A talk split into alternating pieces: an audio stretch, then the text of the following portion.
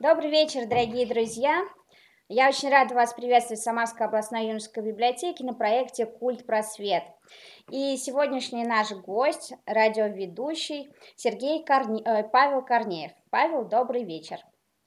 Э, добрый вечер, добрый вечер, уважаемые зрители, добрый вечер, слушатели.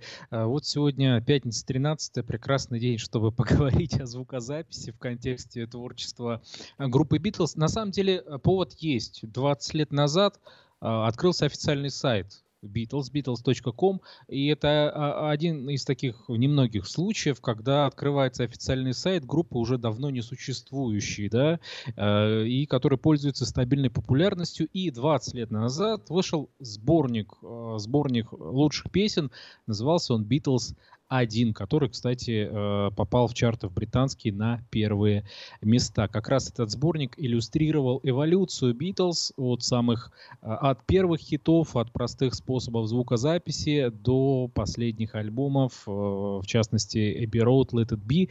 Вот об этом мы сегодня поговорим. Как развивалась звукозапись а, вместе с Битлз, как Битлз двигали эту звукозапись вперед и кто им в этом помогал, благодаря чему это, собственно, происходило. А, почему такая тема? На самом деле не так много книг посвященных этому, а на русском языке таких книг практически и нет.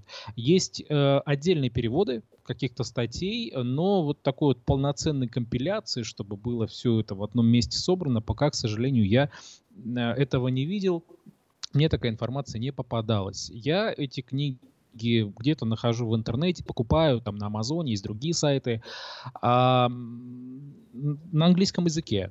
А, и сам их перевожу. У меня достаточно большая коллекция. Если кому-то нужны оригиналы, вдруг пожалуйста, в комментариях пишите и вообще пишите вопросы, я обязательно с удовольствием на них отвечу. Сейчас я включу демонстрацию экрана, чтобы вы видели не только мое лицо, а, собственно, и самих битлов, и тех людей, которые им помогали в звукозаписи осуществлять э, все замыслы. А, так, вот, пожалуйста. Начинаем. Ну, вообще, когда музыкантам говорят про битлов, когда говорят, не пора ли пойти поучиться, да, например, выучить ноты, обычно говорят, битлы нот не знали и прекрасно себя чувствовали. Доля правды в этом есть. Но только, только доля правды, потому что на самом деле на протяжении всей твоей, своей карьеры они усиленно учились, они придавали этому большое значение, и были люди, которые им помогали. Э, те, кто хорошо знаком с творчеством Битлз, те, кто хорошо знает их историю, естественно, сразу скажут, ага, Джордж Мартин. Да, совершенно правильно, Джордж Мартин. Это человек, которого называют часто пятым битлом. Вот здесь он сидит скромненько э, на стульчике на высоком э, посередине. Это, кстати, фотография 1967 года во время записи сержанта Пеппера. А, с чего же все началось? Ну, начнем с того, э, вообще там многие высказывают такие предположения, что а, Битлз там, ну, они вообще-то так не очень, как музыканты были, Ринго Стар там вообще как барабанщик э, так себе. Я с этим не соглашусь в корне. Э, почему? Потому что, читая мемуары тех людей, которые с, них, с ними работали, даже в начале их карьеры в шоу-бизнесе, они все отмечали, что Битлз а именно как музыканты, а музыканты достаточно высокого уровня э, для того времени. И действительно э, есть факты, потому что Битлз очень много репетировали, и у них была очень хорошая концертная практика. В Гамбурге они играли на протяжении долгого времени э, по два концерта за день. И, ну, представляете себе, да, каждый день играть два концерта в день. То есть к 62 году, когда они действительно вошли в шоу-бизнес, у них практика именно концертная, исполнительская была очень даже неплохая. Ну а что касается Ринга Стара как барабанщика, э, тоже я в корне не соглашусь. Э, по современным меркам, да, да, конечно, там многих вещей он не делал, и...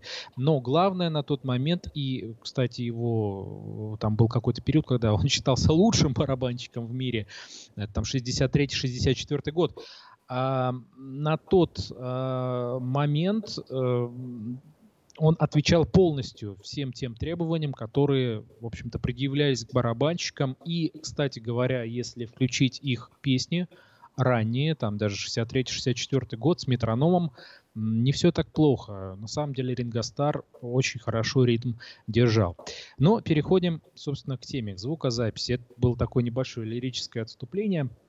С чего же все началось? А началось все, ну, те, кто Битлов, знаком с историей Битлов, конечно, знают, да, встретились они э, с Брайаном Эпстейном, э, который стал их менеджером, решил ими заниматься, их делами, и ему удалось добиться прослушивания. Прослушивания в Decca Records. Это была на тот момент очень такая хорошая, престижная студия звукозаписи, лейбл, как сейчас говорят. Э, прослушивание это прошло 1 января 1962 года. Естественно, битлы очень волновались, никогда они до этого в студии не работали, 15 э, песен они записали. Это была, по сути, их первая демо-запись. А, Еще они записывались в феврале того же года для радио, для BBC. А, на тот момент они уже считались лучшей группой Ливерпуля. Но за пределами Ливерпуля, ну, понятно, что ни о какой битломании еще речи не шло. А, ну и, э, в общем-то, э, было такое разочарование от первой записи. Э, послушали, прослушали сами битлы эту запись, и сам Э, Эпстайн послушал, никому она не понравилась. Долго он ходил по разным лейблам. А, предлагая эту запись, все постоянно отказывали. На самой деке сказали, что да, вы что, группы с гитаристами, да это уже выходит из моды, они вообще никому не, нуж- не нужны будут скоро. И в итоге дека э, стали предметом для шуток блин, на ближайшие 20 лет, когда э, э, именно группы с гитаристами стали популярны, да. А, но все-таки нашелся такой человек, которого заинтересовала музыка Битлз, которого заинтересовали этот, эти демозаписи, это Джош Мартин. Работал он тогда на лейбле Parlophone, э, который принадлежал компании EMI. Компания и лейбл, и компания это до сих пор э, успешно существует. EMI это вообще один из таких ведущих, а, одна из ведущих компаний в мире звукозаписи на данный момент.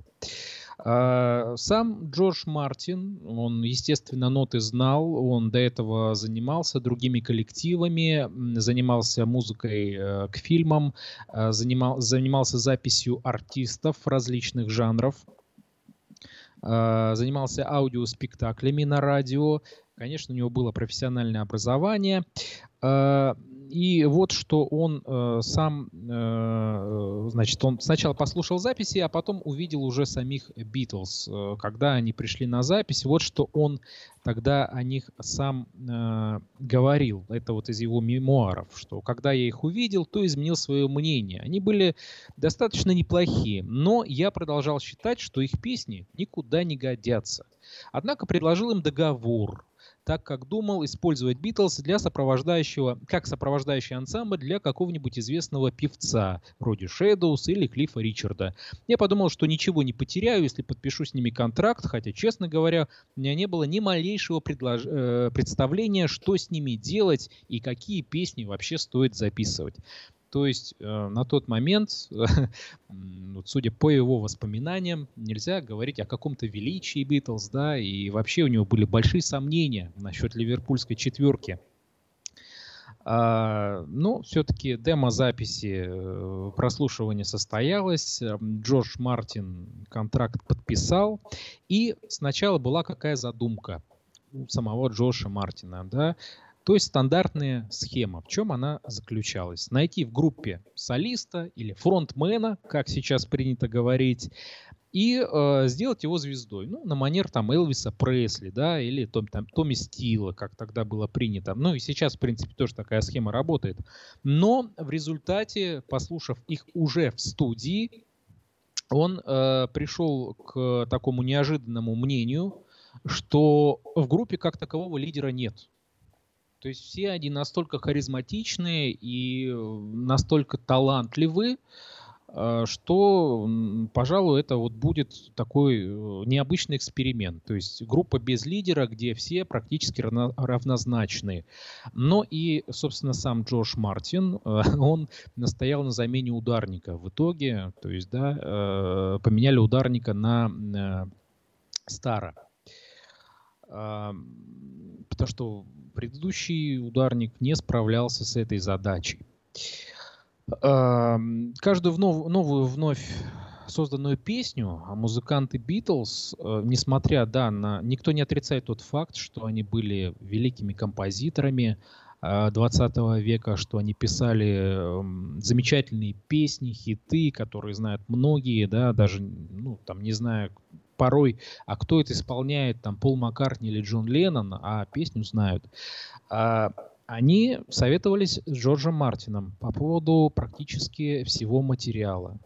То есть они приносили песню, кто-то ее оценивал именно как продюсер, не только с точки зрения коммерческой привлекательности, а, но и осуществлял такую, ну, если можно так выразиться, музыкальную экспертизу, да, то есть, что здесь можно добавить? Может быть, где-то лучше поменять гармонию, может быть, где-то лучше будет звучать э, фортепиано вместо гитары и так далее. И вот эта роль Джорджа Мартина, она а, постепенно усиливалась от альбома к альбому, да, то есть э, усложнялась звукозапись, и э, он, соответственно, больше и больше работал с группой, а, точнее даже группа, э, битлы сами просили где-то каких-то советов. И вот по воспоминаниям самого Джона Леннона, э, они как музыканты именно многому научились у Джорджа Мартина. А, то есть э, Джон Леннон писал в мемуарах, что в интервью, что он, Джордж Мартин обладал большими музыкальными познаниями, образованиями и мог перевести все, что угодно, все, что предлагали битлы. А, ну, мы начали с того, что нот они не знали, и многие сейчас музыканты этим апеллируют. Но вот был Джордж Мартин, который ноты знал. Э, он предлагал какие-то технические приемы. Он мог замедлить э, на пленке партию пианино или сделать э, что-то еще в этом роде. Например, как это происходило по воспоминаниям вот самих Битлов. Они приходили, говорили, мы хотим, чтобы вот это звучало так-то и так-то. А он отвечал, ну, ребят, слушайте, я вот сам об этом сегодня подумал, вчера вечером поговорил, неважно с кем, и решил попробовать, что можно сделать так. И тогда битлы говорили, да, хорошо, давай, добавь это сюда. Или, если им не нравилось, говорили, ну, нет, давайте попробуем по-другому. Иногда он, допустим, предлагал там, ребят, вы слышали когда-нибудь гобой, да, как звучит? У него битлы спрашивали, нет, не слышали, а что это такое? И тогда, допустим, в песне Пенни Лейн появилась знаменитая соло на гобое, да. А, вот э, такая примерно была роль у Джорджа Мартина, у человека, которого называют э, пятым пятым битлом. Э, и действительно, мне кажется, это очень-очень справедливо, да. Сейчас я покажу следующие э, фотографии. Вот, кстати говоря, это одни из первых CAC э, в студии Abbey Road. В этих студиях битлы будут работать от самого начала, от первого альбома Please Please Me до альбома Эпи Роуд. Кстати говоря, в дискографии Битлз есть, для тех, кто не знает, такой, э, ну, как, как сказать временная такая парадигма, да, э, у них в дискографии идут сначала Эбби Роуд, который вышел в 69-м, а потом идет Let It Be, который вышел 9 э, мая 70-го года в Британии. На самом деле Let It Be, который вышел последним, записывался раньше, чем Эбби Роуд.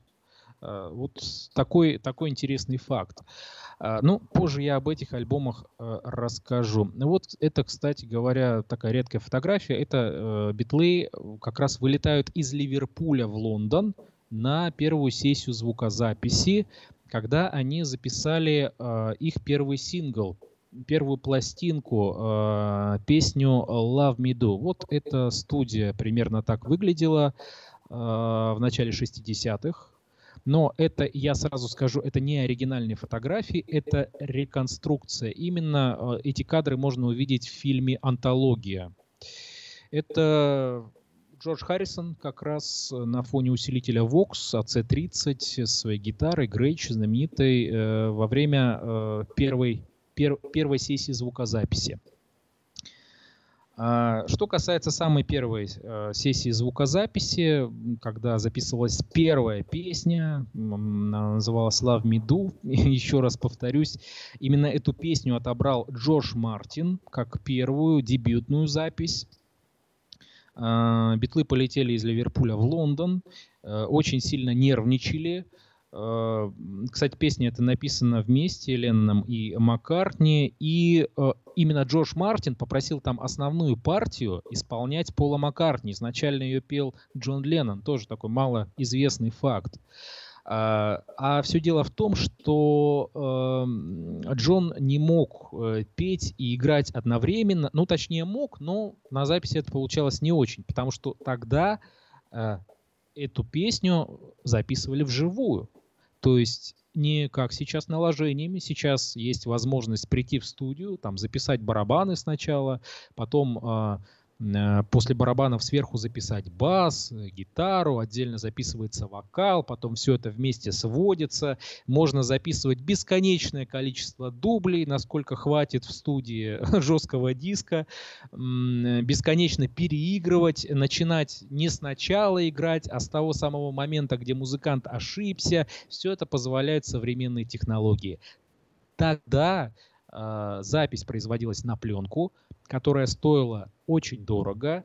Э, каждый дубль был на вес золота. Э, и во время записи как раз Love Me вся группа играла вместе, вживую. То есть и они и пели, и играли вместе. Это все записывалось на четырехдорожечный э, рекордер. И потом уже вместе сводилось. А, поэтому, естественно, никакие ошибки не прощались. Поэтому, естественно, группа играла от начала до конца 15, иногда 20 дублей. То есть можете себе представить, каково это было физически, да, сыграть песню и еще при этом не ошибиться нигде. То есть малейшая ошибка, все, группа начинает играть заново или этот дубль выкидывается. А, вот э, по поводу Love Me Do, первой песни, они э, сначала записали инструментальное сопровождение, а голоса уже э, были наложены позже. Так вот, для записи инструментального сопровождения тут тоже источники э, расходятся. Вот Джордж Мартин, продюсер, вспоминал, что потребовалось 15 дублей.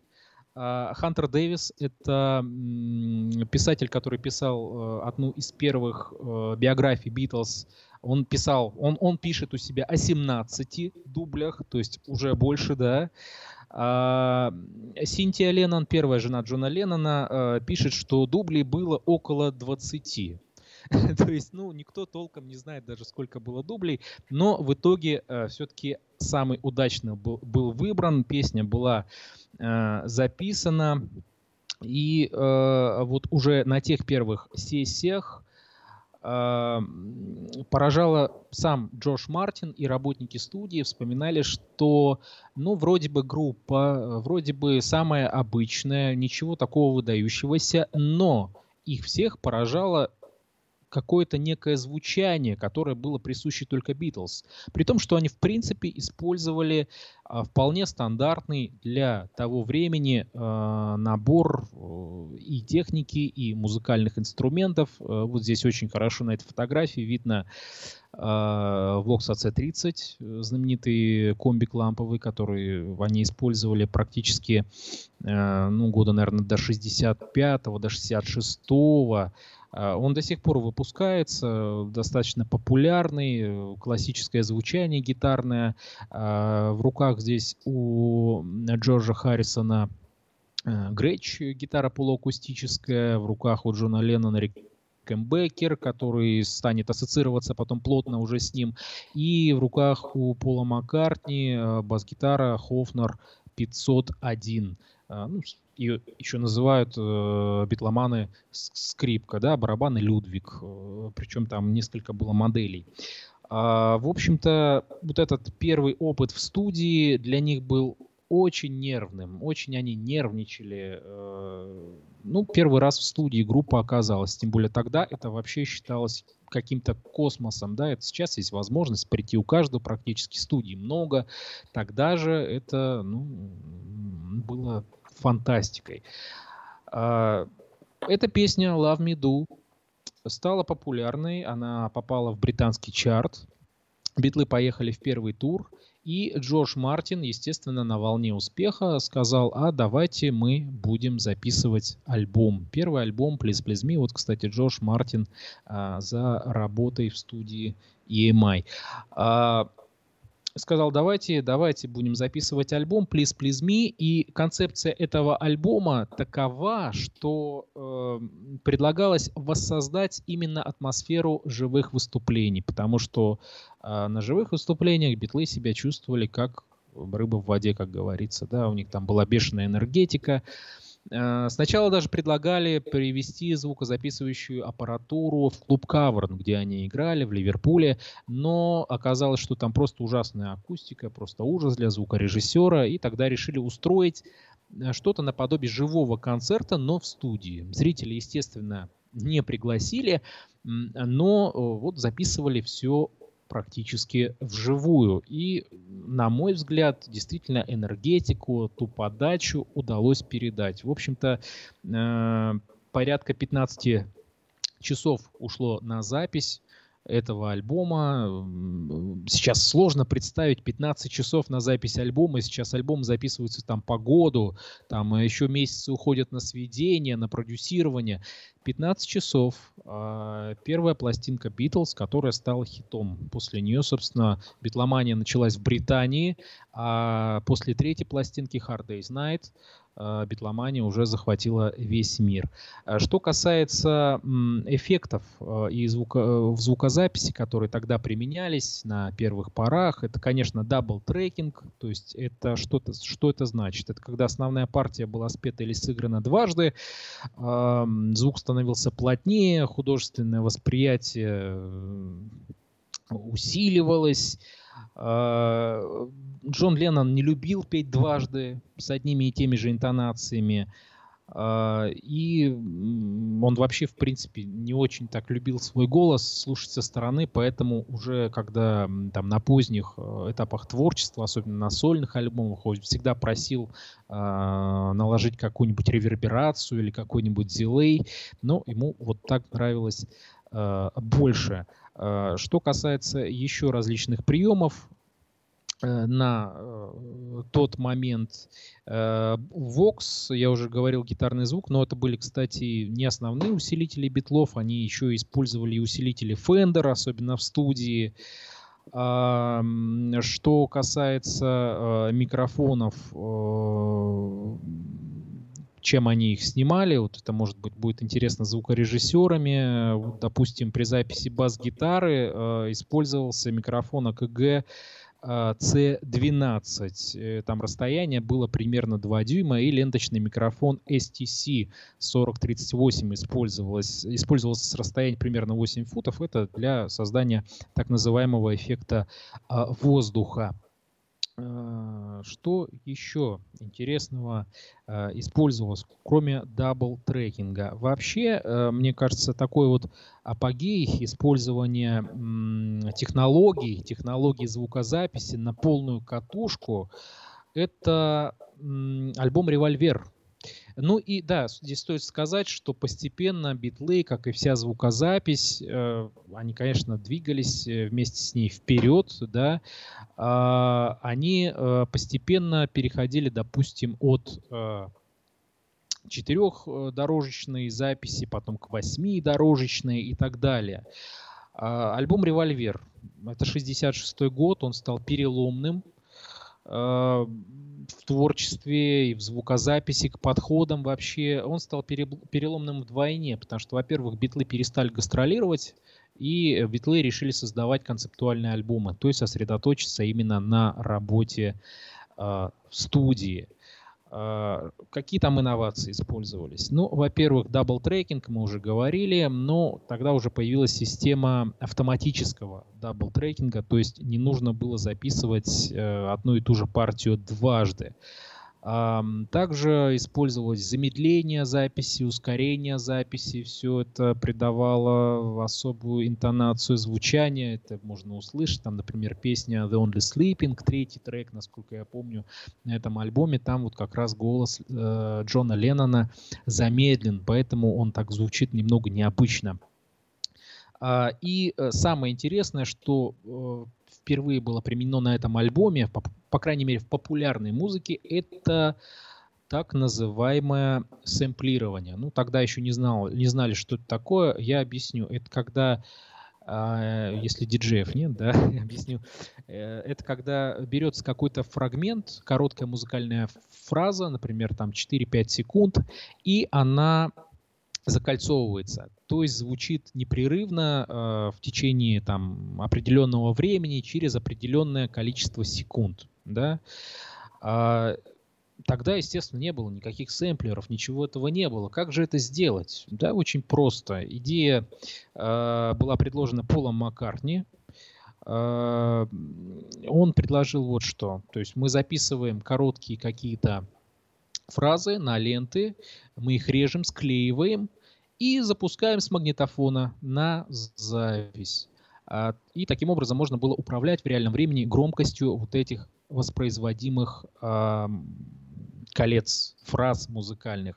Последний трек Tomorrow Never Knows, это вот просто апогей вот этой технологии, да, там множество различных фраз а, записанных, закольцованных, они с разной скоростью там воспроизводятся на протяжении трех минут, а, там э, гитара пропущена вообще задом наперед, тоже очень интересный эффект. Использовали там для вокала Лесли Спикер, такой э, эффект. Э, тоже для технологии записи вокала это, ну, тогда, тогда, тогда звучало космически, оно сейчас-то звучит интересно. И вот э, по поводу использования подручных средств звукозаписи, э, на этом же альбоме есть песня Yellow Submarine, все ее, конечно, знают, и там есть фрагмент, где э, капитан корабля что-то кричит. И кажется, что это через какой-то раструб, ну, такой интересный эффект. Сейчас бы, конечно, добились такого эффекта, наверное, с использованием каких-то обрезных фильтров, э, каких-то эффектов, может быть, модуляции э, и так далее. А тогда, ну, они говорят, вот нам надо сделать такой эффект, как будто капитан подводной лодки кричит в раструб.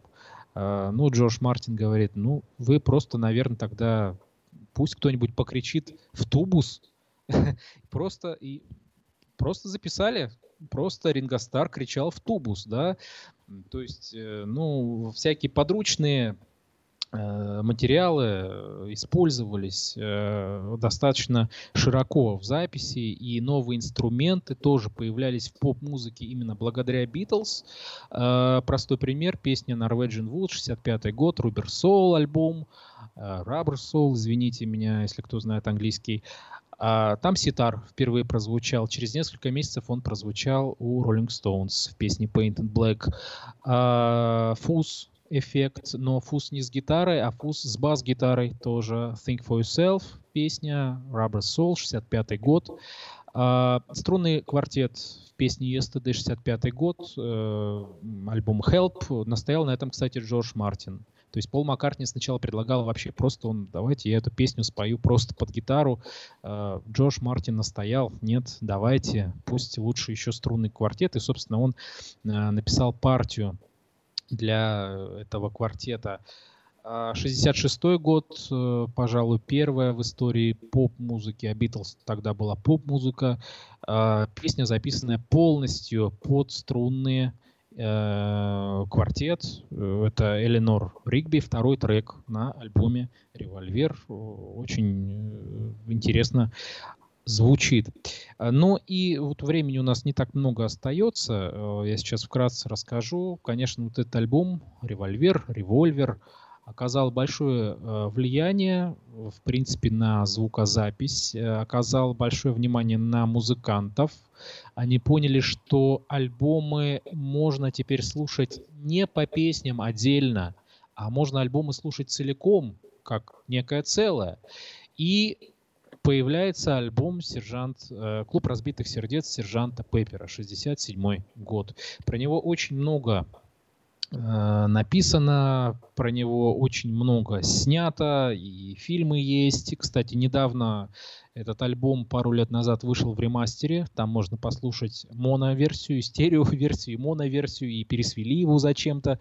Звучит очень интересно, да, вот в такой интерпретации, в современной.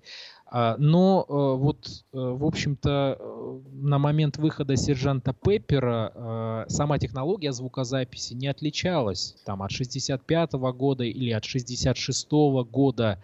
Но благодаря э, талантливым звукорежиссерам, благодаря идеям самих битлов, э, оказалось возможным сделать такую цельную э, пластинку, и там кажется, что там не 8 дорожек, там кажется 16 дорожек, там 20 дорожек. Э, как же этого добивались? Э, ну, очень просто, все гениальное просто. Просто на одну и ту же э, дорожку записывалось сразу несколько инструментов с разным балансом, и потом э, уже эти дорожки отдельно э, сводились. И там, кстати, действительно есть большая разница между моноверсией и стереоверсией. Э, можно э, послушать. Э, кстати, э, вот альбом, белый альбом, следующий, 68 год, Джордж Мартин не участвовал в записи, к сожалению, потому что там были уже конфликты в самой группе, они отказались от сотрудничества с ним. Перешли они от четырехдорожечной записи уже на восьмидорожечную. И там использовались новые консоли, и там использовались транзисторы, использовалось наложение, тоже много очень интересных а, вещей. Ну и вот времени не так много, к сожалению, да. Эбби Роуд альбом, который записывался последним, но в дискографии он предпоследний. Ну, так получилось, да. Эбби Роуд уже, ну, такая, можно сказать, вершина в плане, в плане э, звукозаписи. Э, почему? Ну, там восьмидорожечные уже использовались магнитофоны катушечные, как и на белом а, альбоме, но это был первый альбом Битлз, который именно в то время, во время существования группы, был выпущен и в моно, и в стерео версии. А, использовалось там, использовали впервые битлы там синтезаторы Moog, а, которые впоследствии в 70-е да, станут для многих основой а, саунда, основой групп, основой звука. Причем мук они применяли как не фоновый какой-то эффект, а исполняли мелодии целые на нем. Ну, песня Because, например, да, там в бридже. Очень хороший э, пример. Here Comes the Sun тоже он там есть. И, кстати говоря, инструмент, ну, клавишный, казалось бы, да, продемонстрировал им гитарист а, Джордж Харрисон. А, что еще э, интересного, собственно, э, вот в последних э, записях, то, что это уже 8 дорожек, это уже не 4 дорожки. Альбом Let It Be, я знаю, что у многих он самый нелюбимый в дискографии, но тем не менее, там тоже было новаторство, там уже не Джордж Мартин работал. А, стена звука была впервые применена на этом альбоме, так называемая стена звука. Что это значит? То есть это никогда у нас э, в левом канале барабаны с гитарой, допустим, а в правом канале вокал, да, бас-гитара может быть где-то посередине, а когда у нас э, уравновешенные оба канала, левый и правый, ну, я сейчас очень простыми словами говорю, извините меня, звукорежиссеры, а, когда они у нас равноценно уравновешены, э, то есть это уже аналог такого современного звучания современных поп-пластинок. А, но я могу много еще чего рассказать, на самом деле, но вот время у нас ограничено. И да, для тех, кто считает, что битлы пользовались только гитарами Рикенбекер, только гитарами Гибсон. А, и Грэч, вот, пожалуйста, Джон Леннон с Fender Stratocaster. Это 65 год во время записи альбома Rubber Soul. И, кстати, Stratocaster они использовали еще во время а, записи сержанта Пеппера. Ну, вот время подходит к концу. Если вам такой формат интересен, вы в комментариях напишите. Я могу много чего еще потом рассказать на эту тему. Э, у меня есть много книг на эту тему. Если кого интересует, могу выслать, могу даже перевести. Э, поэтому все вопросы, пожалуйста, найти меня легко. Павел, смотрите, тут, э, возможно, вы ответили в ходе своего э, рассказа, да, но вопрос такой был, а, а как они меняли скорость записи без изменения тона, насколько понимает подписчик, который спрашивает, этот вопрос задает, а технологии, позволяющие делать это, появились все-таки позже. А скорость воспроизведения, да, очень просто менялась на самом деле. Не, ну там же не идет речь о том, что э, там скорость как-то прям кардинально сильно менялась. Нет. А, там о таких вот значениях, как если мы говорим о питчинге, например, да, современном, там, конечно, речь не идет. А на самом деле тембр а, менялся, немного менялся. Можно послушать примеры, если хотите, могу кинуть там в личку ВКонтакте. Э, песня I'm Only Sleeping, например. Там голос Леннона достаточно неестественно звучит. Это прям слышно хорошо. А, сам по себе тембр менялся незначительно. Менялось э, очень восприятие в плане интонирования, то есть он э, то таким немного мяукающим каким-то становился вокал, то он мог становиться резче немного. Э, такие примеры есть. Э, тогда это было действительно экзотикой. Угу. А вот э, пока у нас, возможно, будут вопросы какие-то появляться, да, э, дадим еще пару минут, э, чтобы наши подписчики смогли это сделать. Вот, а насколько, с какого момента у каждого, наверное, человека своя история любви или знакомства с группой Битлз? А вот у вас как это произошло? Очень просто. Мне было лет, наверное, 8, да, лет 8 мне было. Я жил в маленьком городке, не в Самарской области, там ничего не было, ни радио, ничего. Было только два телеканала. Тогда это был канал, по-моему, УРТ еще назывался, и э, РТР, ну, Россия-1 современная. И показывали фильм, это был, по-моему, 95-й год или 96-й год, показывали фильм «Битлз. Э, антология». Uh-huh. Э, я не вникал вообще там в суть от что там рассказывают за кадром диктор. А, я просто увидел выступление, одно из первых выступлений Битлз, а, и, ну, просто сразу же влюбился. А, сразу сказал, мама, папа, я хочу играть на гитаре, купите мне кассету Битлз, тогда еще на кассетах было. Э, где-то там на рынке, на развале нашли кассету Beatles, там, э, ну, какой-то сборник пиратский, там, типа The Best of the Best, что-то такое. Вот так началось мое знакомство с Beatles. Ну, действительно, тогда было очень сложно находить какие-то материалы. Интернета не было, а, каких-то книг на русском языке, кроме Хантера э, Дэвиса, не было. А, компакт-дисков не было, были только какие-то сборники, ну вот находили по каким-то там газетным вырезкам, по журналам, не так много, но тем не менее. Угу. Вот э, мы, э, пока вы рассказывали, да, историю звукозаписи, насколько был мучительный, мне кажется, процесс, если там 20 дублей, надо начинать все сначала, насколько он был изнурительный. Сейчас это более э, проходит все просто. А если предел совершенства вот в, звук, в звукозаписи, что э, ждет э, это направление в, в будущем? Ну, насколько это было трудно. Можно судить по воспоминаниям того же Джорджа Мартина, который писал, что после 20 дублей э, песни Love Me Do у Джона Леннона были синие губы просто к концу уже сессии звукозаписи. А, куда будет развиваться? Э, сейчас, ну, это мое личное мнение, э, могут с ним не согласиться другие. А, сейчас, ну, во-первых, от стиля очень сильно зависит, но сам процесс звукозаписи, он очень эм, упростился. именно с точки зрения самого процесса звукозаписи. То есть, в принципе, сейчас звукозапись доступна каждому. Достаточно иметь там э, средненький компьютер, достаточно иметь э, неплохие э, мониторы, колонки, для тех, кто не знает, так называют звукорежиссеры, э, хорошую звуковую карту, там микрофон, и плагины, и все это есть, все редакторы, все, пожалуйста, есть даже бесплатные редакторы абсолютно в интернете. Другой момент, что э, вот сам элемент обучения, он никуда не делся. То есть как и 70 лет назад, как и 50 лет назад, конечно, э, звукорежиссер должен обладать некоторыми знаниями.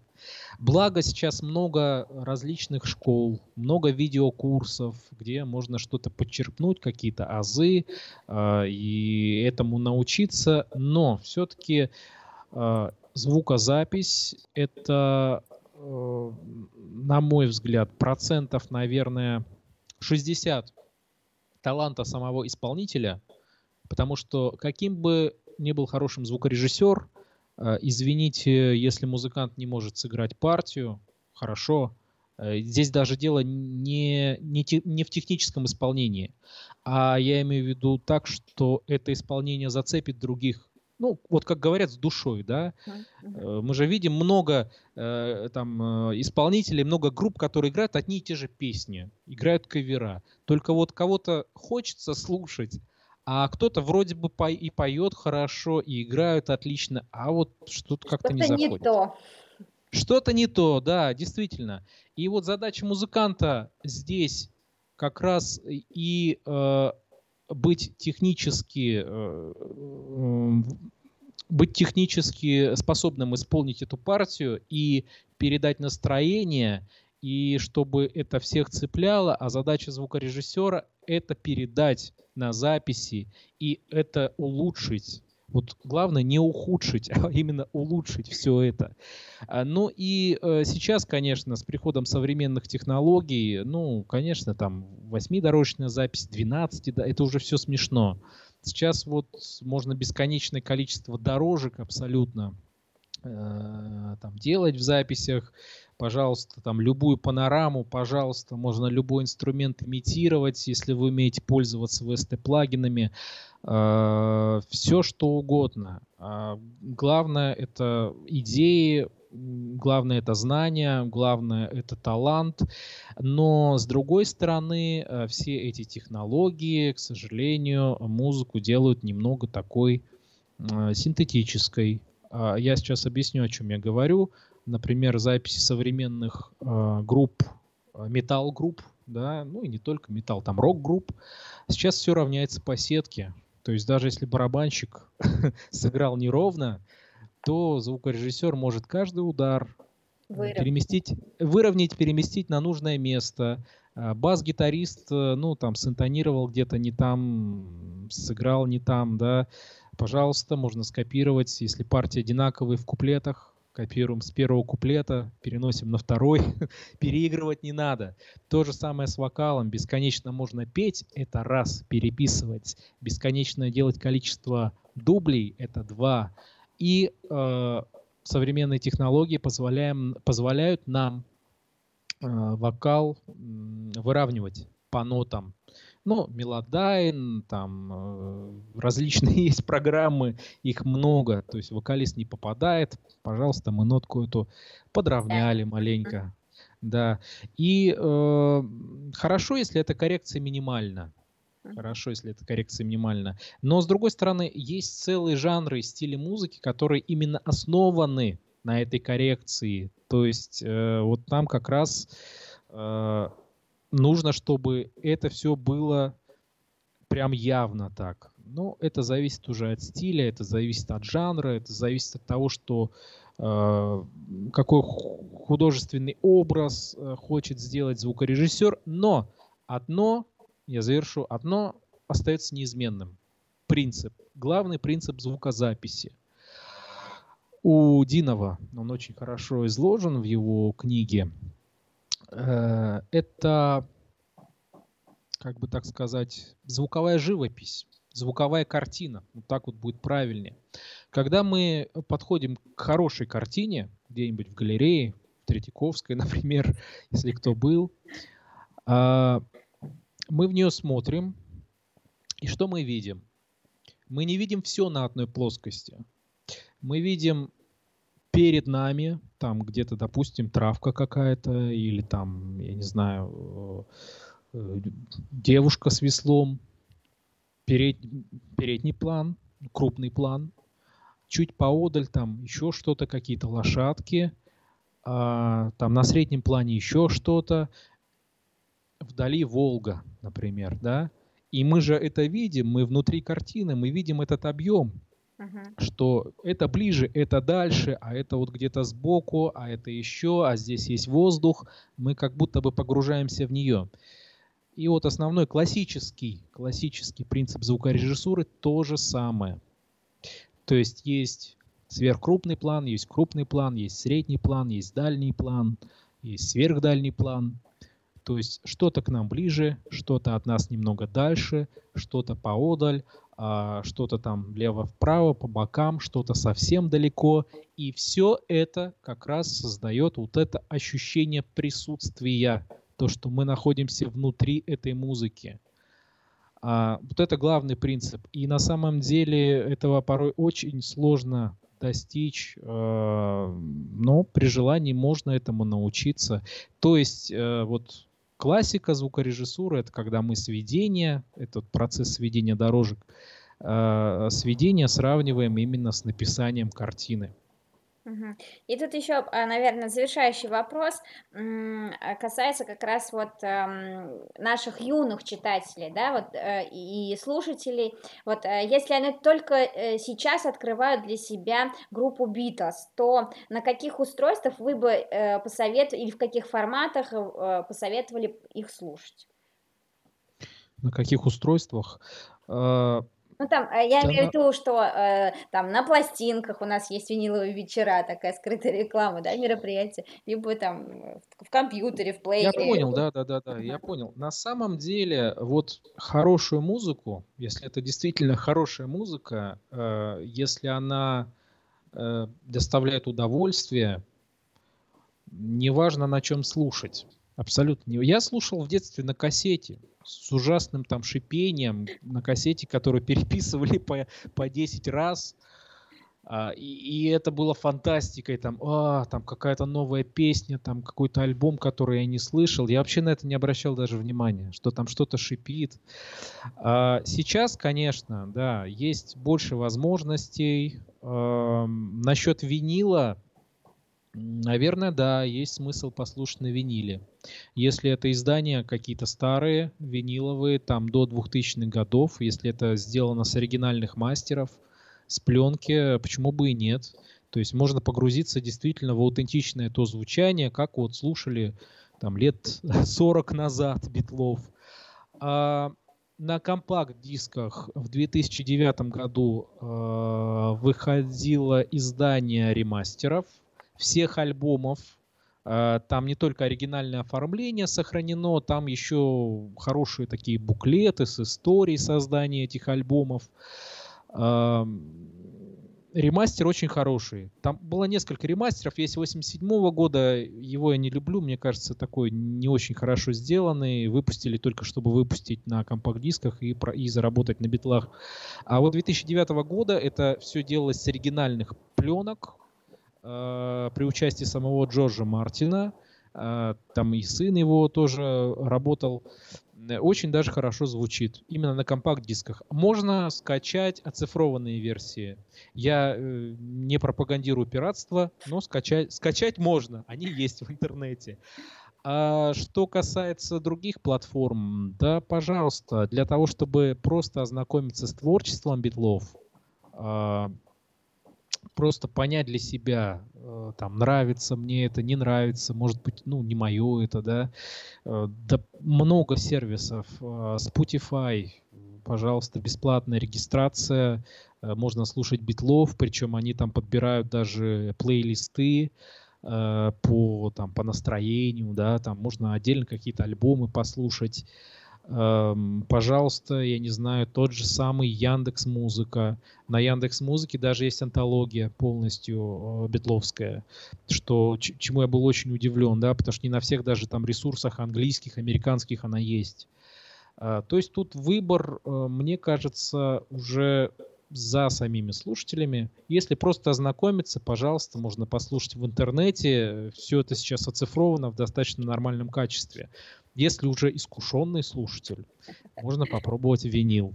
Можно попробовать переиздание 2009 года. А в конце концов, можно попробовать э, так называемый high-res э, оцифровки. Они тоже есть, не буду называть название ресурсов. Это ресурсы, откуда вот у нас большинство людей все качают понятно, не будем, да, называть их, э, наверняка все знают. Ну что ж, э, это был э, завершающий вопрос сегодняшней лекции. Сегодня был проект «Культ, «Культ просвет», и в гостях у нас сегодня был Павел Корнеев, радиоведущий, звукорежиссер и битломан. И с вами была я, Дарья Замыска. Большое спасибо, Павел, надеюсь, мы еще с вами встретимся, очень интересно провели сегодняшнее время. Вам спасибо, спасибо, что пригласили, спасибо всем за вопросы. Если эта тема интересна, пишите мне, мы обязательно продолжим. Спасибо, всем хорошего вечера, не болейте и будьте здоровы. Да, берегите себя и до новых встреч в юношеской библиотеке.